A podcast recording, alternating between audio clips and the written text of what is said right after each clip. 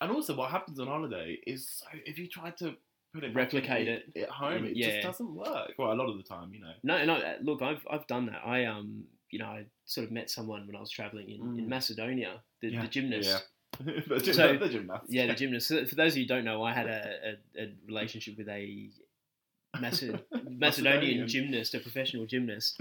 Um, yeah, it was every bit as good as what it sounds. Every every boy's dream, a professional Eastern European gymnast. Um, but we, you know, we had an amazing like a week. Yeah, like I was yeah. only I sort of met her in random circumstances when I was in Macedonia when I was Mhm. traveling, and we had a fling, and it lasted you know a, a couple of days. And after a couple of days, it's like oh. Why don't you stay a few days longer? Yeah, stayed yeah. a few days longer. Ended up staying a week, and it was great. And then we tried to sort of do the long distance thing, Yeah, yeah. and it just It doesn't work. it's not the same, you know. And. I had sort of it was awkward. Like I had to or whenever I went to Macedonia, it sort of was on and off, you know, for a while. And Mm. you know, you sort of have to go through the visa issues, and and Yeah. when I finally got there, it was like okay.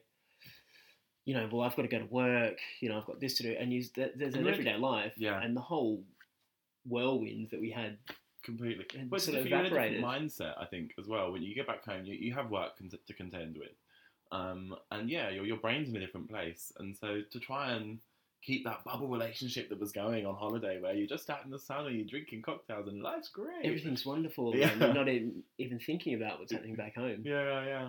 No, completely. And then you know, at what point do you say, okay, so should we? This is real. This Yeah. is something real. You know, should we should we give it a go? yeah, you know, let's do it. And then back to normal life, and you sort of feel, wow, Actually, and that's and I think that's really hard, especially when the one party's more um, Into it than the other. Yeah, Yeah. Like, so I, I